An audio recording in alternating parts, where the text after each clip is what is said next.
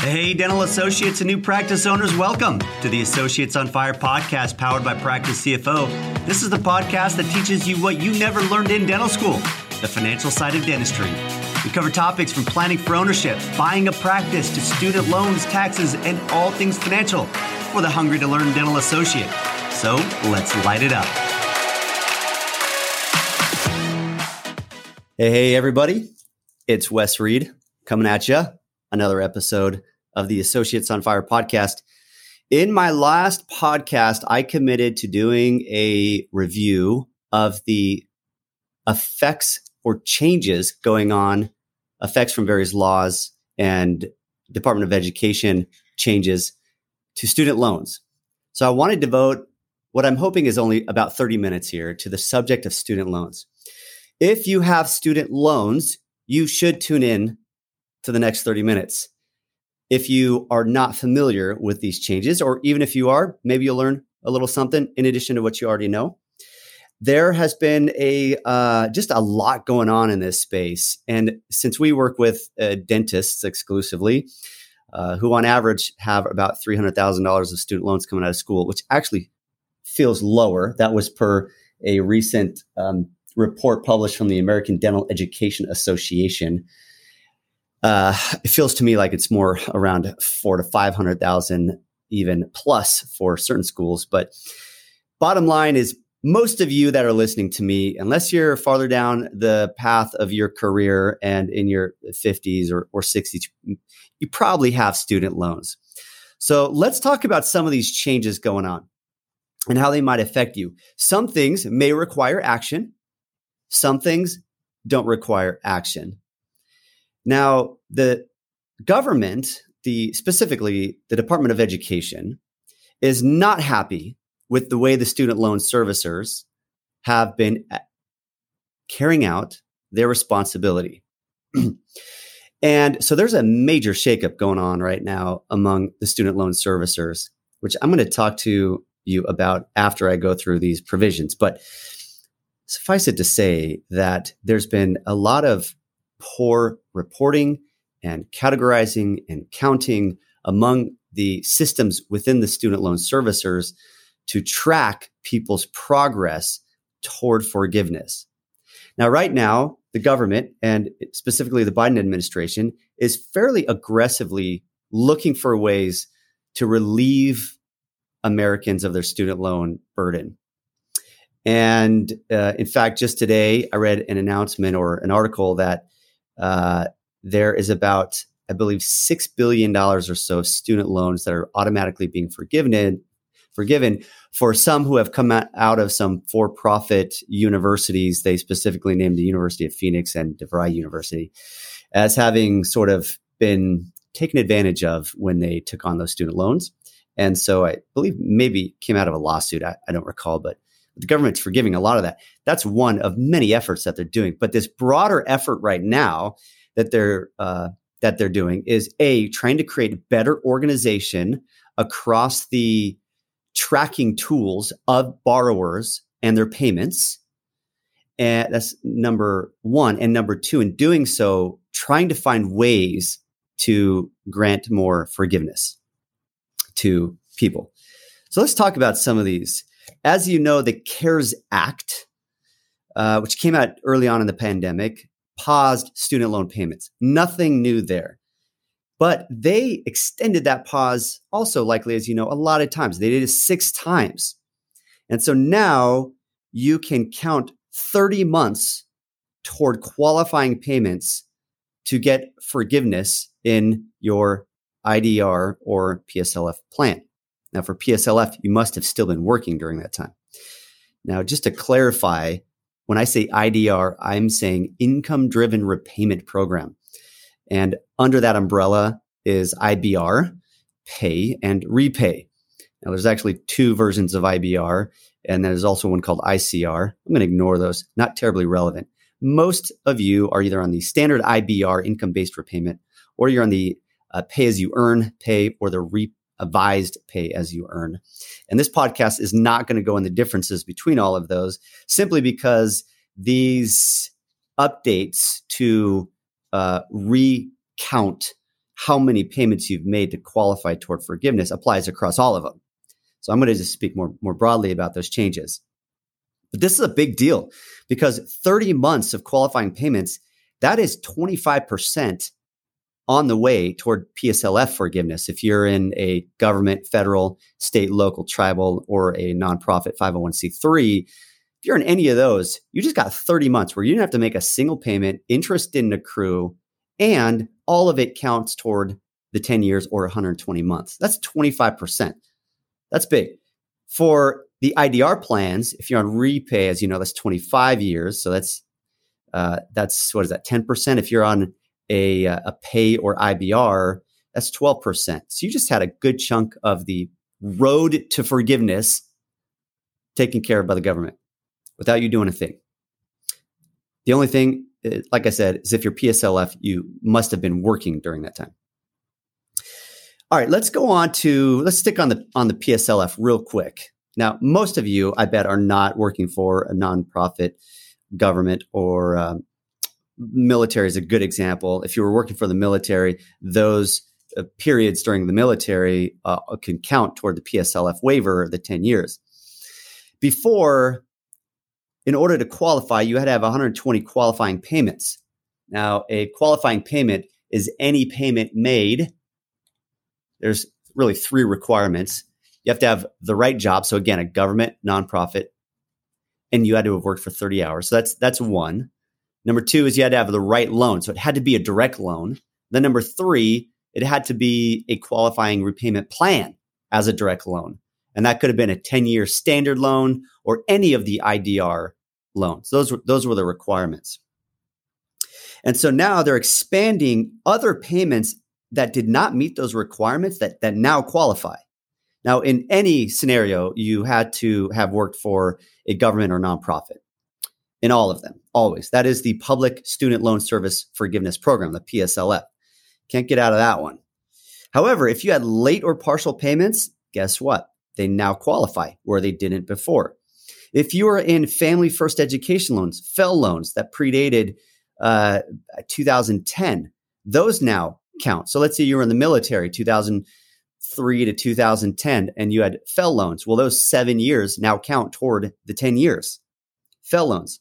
However, you have to consolidate your loans first right now in order to convert those FFEL loans. Those were called indirect loans. They were loans issued by a bank rather than the government, but backed by the government.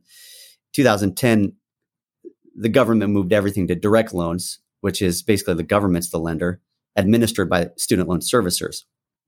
But those old FFEL loans now actually count. You have to consolidate right now. Now, some people have said, well, if I consolidate my loans right now, I'm on really low interest rates. Now I'm going to get bumped up to the 7.5% rate on going student loan rates. Not the case. When you consolidate your loans on studentaid.gov, uh, it simply takes the weighted average of your various loans bundles them into a single rate. That is the weighted average of your prior loan rates. So you're not going to take a current rate, you're still going to get that lower benefit rate. So really, there's no risk to consolidating those old, old FFEL loans uh, if you think that you can do so and then count those payment payments toward the PSLF.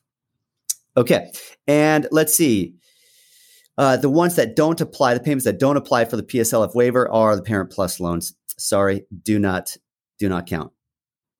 Also, any payments made before the consolidation, FYI, if it didn't go without saying, those do now count. So those old FFEL loans, for example, made before consolidation. Once you consolidate, now anything before and after consolidation count toward the 10 year forgiveness for the PSLF.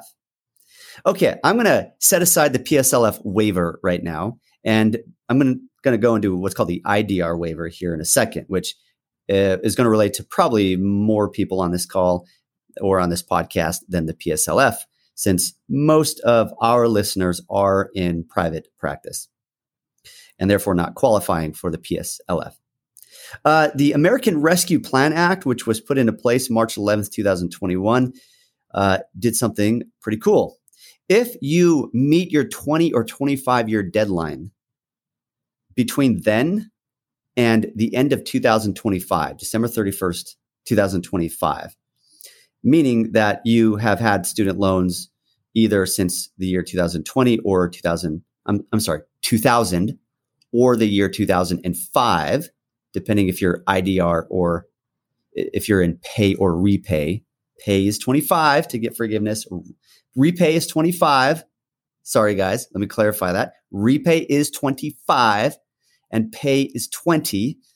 And if you hit that mark anytime between March 11, 2021 and December 31st, 2025, and your loans are therefore forgiven, guess what? That whole tax bomb you always heard about, not applicable. You don't have to pay taxes on that forgiven or discharged debt if that occurs at that point. What would be terrible is if suddenly on January 1st or 2nd, whatever, shortly after, you meet that 20 or 25 year mark. And now you're having to pay taxes at ordinary tax rates, which for many of you is going to be close to 50%, depending on your state, for the amount of debt discharged. Doesn't quite seem right to me. Who knows? These things are changing by the day. Maybe by the time we get to that point, there's just going to be a permanent law in place. I bet there will be that simply says discharged student loan debt is not taxable. So I wouldn't panic if you think you're going to hit that sometime after the 2025. Now, a lot of you listeners, since this this is the Associates on Fire podcast, are a lot younger than that, maybe graduated in the past 10 years or so. And so you're not even close to the 20 or 25 mile marker. So that's not terribly relevant for you. Now, let's talk about the IDR waiver. And I'm on the government's uh, website on studentaid.gov. They have a page called Income Driven Repayment Public Service Loan Forgiveness Program Account Adjustments. And they have a section for one time payment count revisions and permanent fixes to the IDR payment counting. So, this is all about when you hear this term IDR waiver, which is sort of floating around out there in podcasts and articles and whatnot. The IDR waiver is simply the government trying to accurately count how many payments you've made or could have made if you were on forbearance or deferment, if they qualify, could have made toward your 20 or 25 years. That's what this is all about. What payments qualify, and also sort of loosening the standards to allow more count, more months to count toward that forgiveness. So let's talk about the one time revision. The education department will conduct a one time account. I'm reading off their website a one time account adjustment to borrower accounts that will count time toward IDR forgiveness, including any months in which you had time in a repayment status, regardless of the payment made, the loan type, or the repayment plan.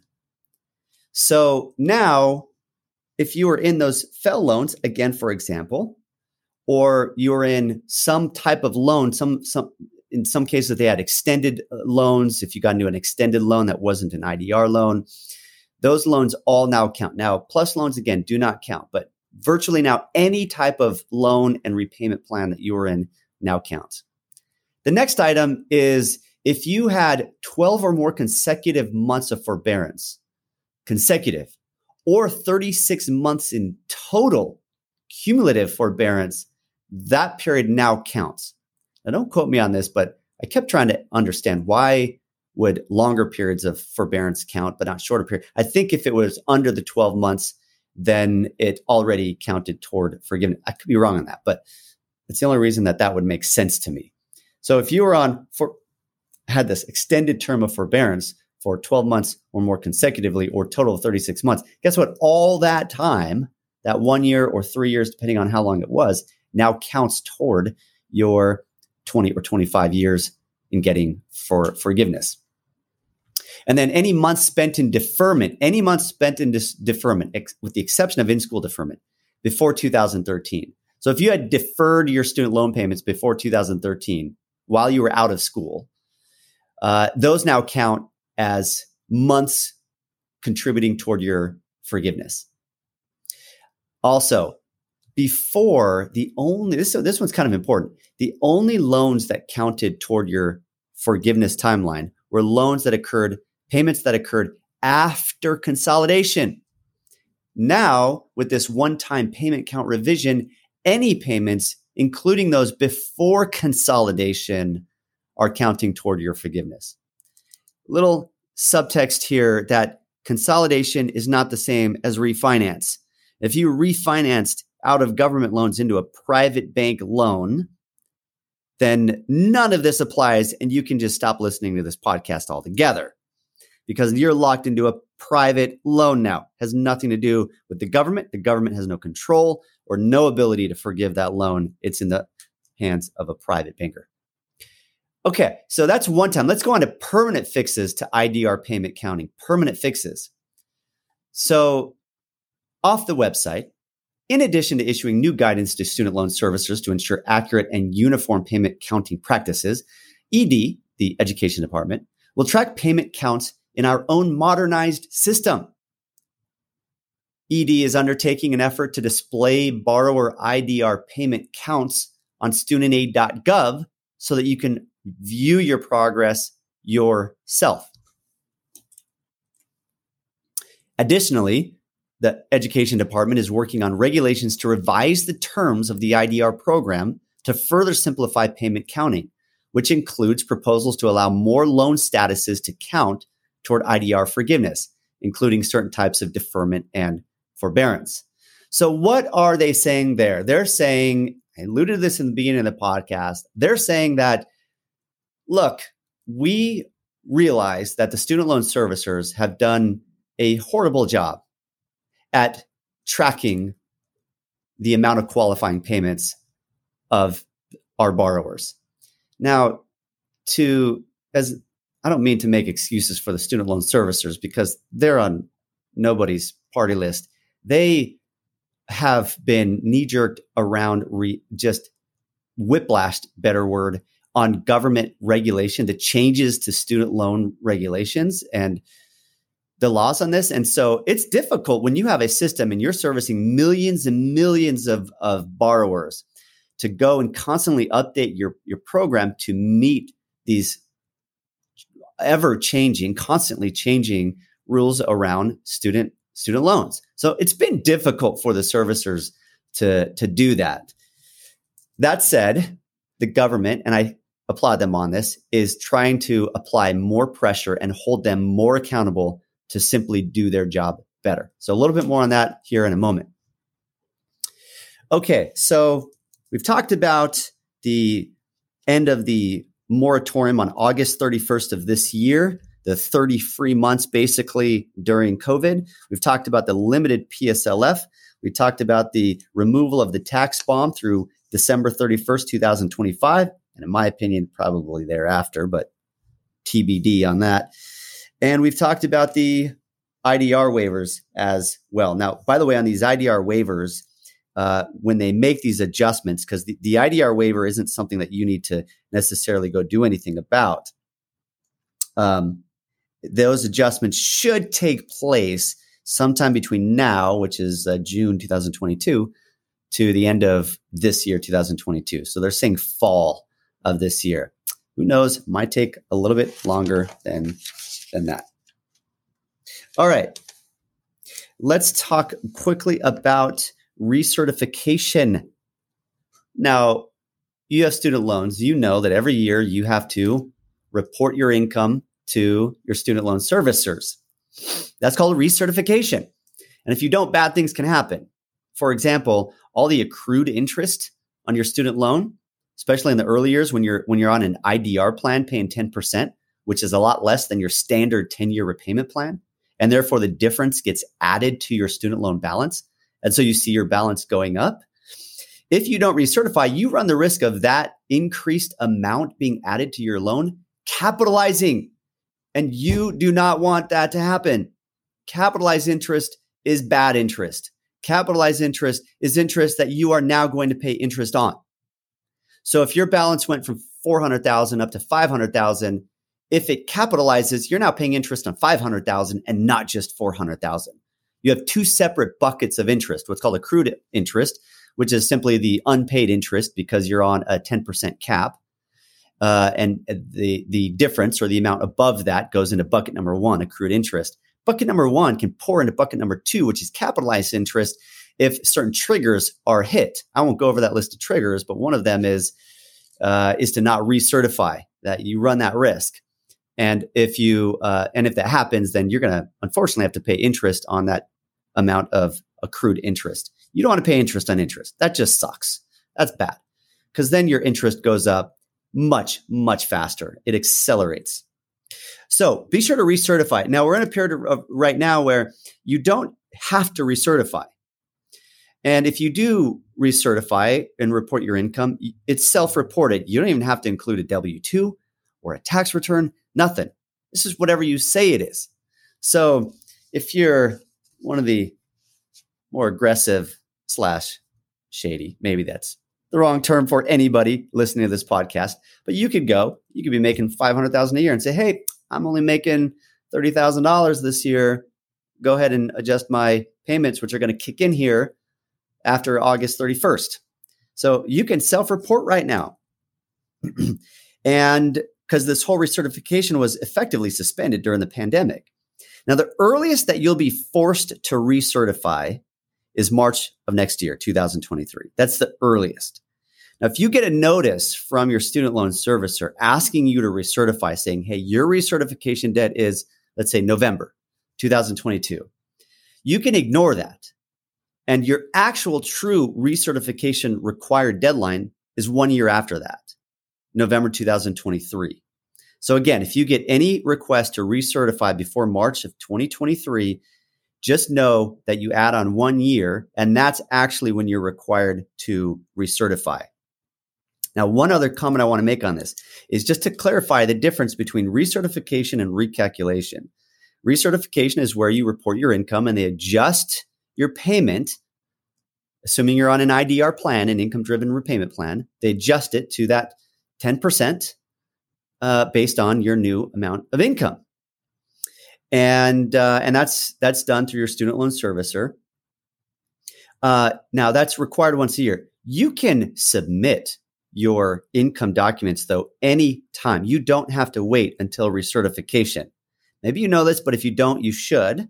So if there's an event where you lose a job or you're out of a job, you you temporarily temporarily go on sabbatical, you leave, what, whatever, terminated, leave voluntarily, doesn't matter.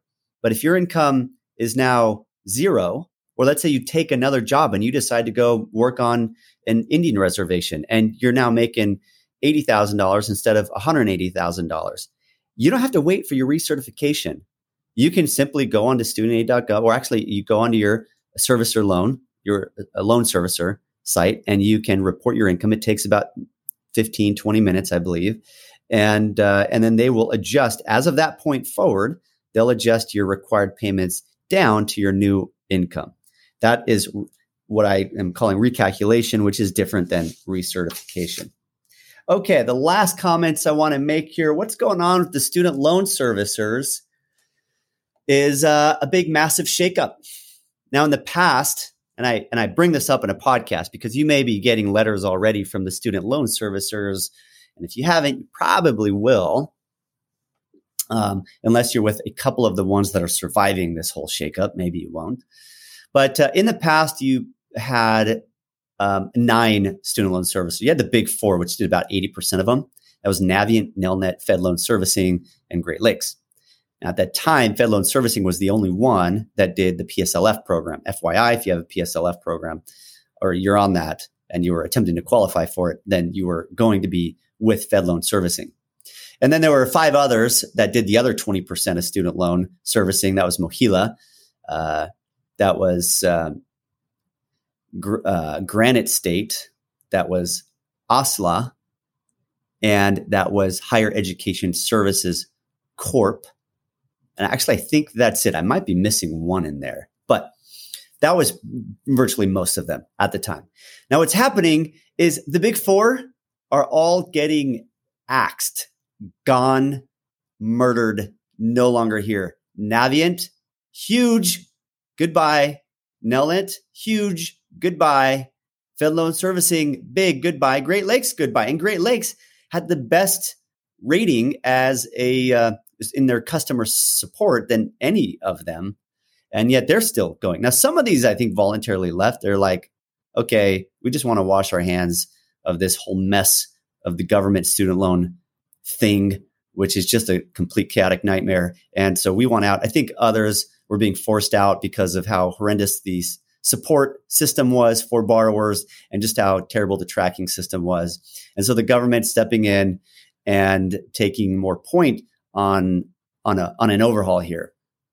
And so if you were with the federal service, if you had a PSL, let's start here. If you had a PSLF loan, you were with Fed Loan Servicing, you're probably going over to MOHELA. MOHELA is now going to be processing all the PSLF loans or servicing those. Now, in this case, you probably already got notified of that if you're a PSLF borrower. Most of Navient are now going to a new one called Aidvantage. Aidvantage. And let me list off the, the the new ones. Kind of the survivors out of here are really there's two survivors. There's MOHELA and Higher Education Services Corp. Ed Financial, it's also called. If you were on one of those, you probably aren't seeing any change, no letters, nothing. But the new kids on the block are now FH Connon Associates, number one. Number two, Maximus. Number three, Trellis, Texas Guaranteed Student Loan Corp, Trellis. And number three, Aidvantage, which again is taking over the Navient loans. Those are the new ones. And so you'll be receiving letters. You'll be receiving letters in the mail. And uh, what I recommend doing is going on to studentaid.gov and downloading your your history uh, on that on uh, all of your student loan payments, and it downloads it to a CSV file and just keep it. I doubt anything will get lost in transit, but you know, just to be safe, have a copy of that. Is is what I recommend. And um, and so so so be ready on that. I would I, I try to stay current. Let's see. Anything else on these student loan servicers for you? Um, this is one of those areas where you just got to be proactive. I would make sure that as you see receive these letters, don't just toss them in your shelf. Actually read them. Maybe contact your student loan servicer.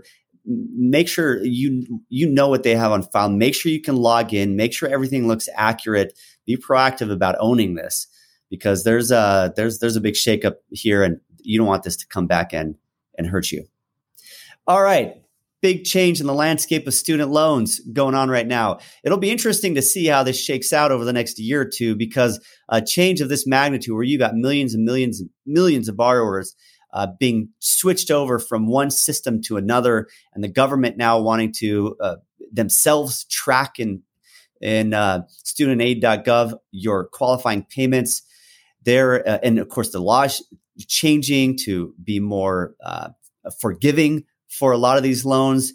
There's just a lot going on. So stay stay close uh, to your student loans uh, as well. If you have questions about what student loan is the right student loan for you, well, you can reach out to Practice CFO. We are, as you know, financial planners and CPAs.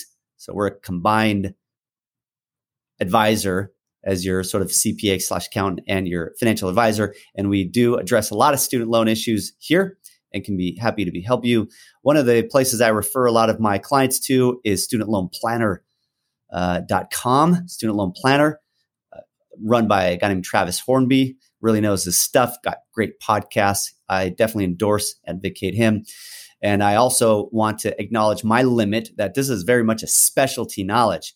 And so I'm giving you a lot of the highlights. I think I'm also giving you some details, and I believe these details are fairly accurate. I certainly study up deeply on these things, but uh, the the resource, the specialist of all specialists when it comes to student loans, studentloanplanner.com.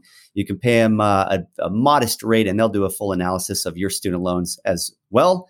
And so reference them also. So shout out to those guys. We do have a podcast I did with Travis Hornsby about a year ago or so. You can check that out on earlier on our stream of podcast releases on the Associates on Fire website.